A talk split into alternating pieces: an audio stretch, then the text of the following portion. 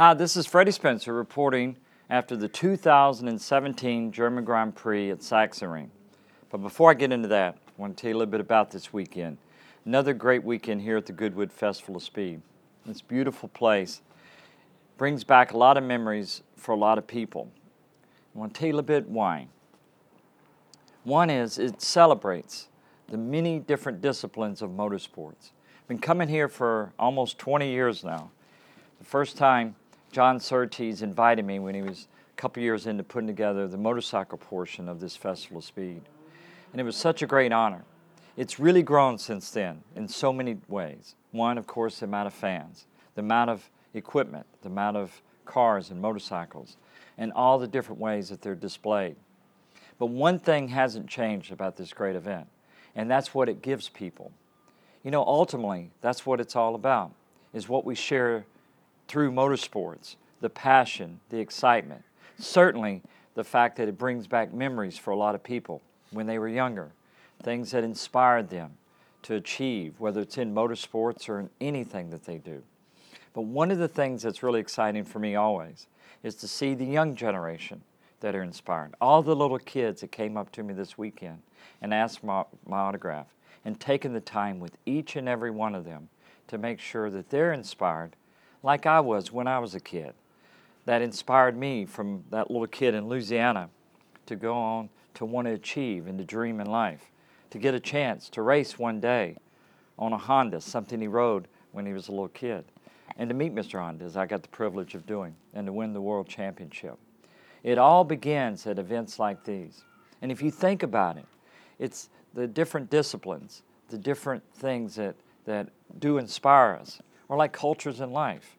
You know, the key is, is, is not to dismiss, not to dismiss anything. And that's what I love about this event. Everything is celebrated. All different people, different races come together with one passion to be inspired and to be able to enjoy this beautiful place. Now getting to the race. The Sachsenring Circuit, I had the chance to ride a couple of weeks ago on a 500 GP bike.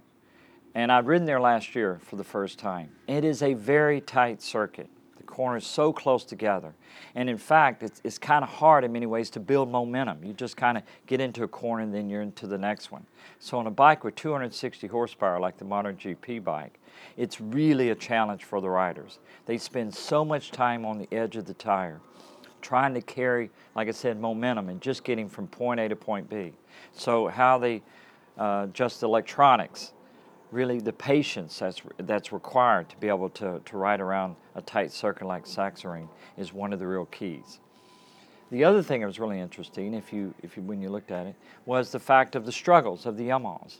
The Hondas seemed to be strong this week. The Yamahas were strong, of course, in the previous race when Valentino won. There's been talk about the struggles with the tires uh, from week to week, and the riders being able to adjust to that. And they're always constantly talking about the feel uh, changing from week to week. So that was always going to make this race very interesting. You throw into that, of course, the uncertainty with the weather. That was the case this weekend again. We saw that in qualifying.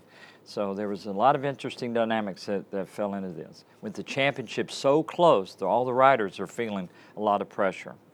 Viñales talked about he really need to get back up there on the podium.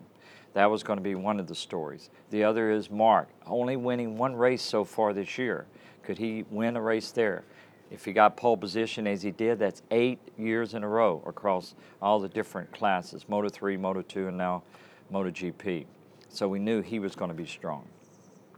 The Tech 3 guys, it's an interesting story. They're on the 2016 Yamaha versus the factory guys on the 2017 with Viñales and Rossi. Who was going to come out on top in the race?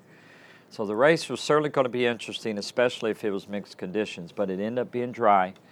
And it kind of went along the lines of what we expected or what I expected. I figured Marc would be very tough as he was in the race. Uh, Pedrosa, you know, of course, with the difficulty of the tires. Um, Dani, he was there.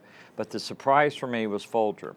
As the race went on, it was really great to see him not get too excited with that chance of winning his first MotoGP race, but to really use his head And when he got a little bit of a gap, or Marc got a little bit of a gap with a few laps to go, he just remained patient and got that great second place. Be interesting to see because all the interest is on Johann, you know, Zarco, his teammate. We'll see that if Folger can kind of carry that momentum forward. And then they had there was that great battle between Viñales and, and Rossi. And Maverick kind of kept his cool and got a very good fourth place and so he's back in that championship. And it's certainly going to make things exciting this year to see what happens from this from this point forward. It's going to be a great championship, as we've talked about. One of the things that I like to do, as, I've, as, as I mentioned before, is that insight into what the riders are thinking and how they deal with the pressure. We know that, of course, Valentino has all these years of experience, and he's really using that to his advantage and just staying right there. Now he's 10 points behind Marc at this stage of, of the championship. And we still haven't seen that great battle that we've all been expecting between Viñales and Marc. We'll just have to wait and see if that happens next time.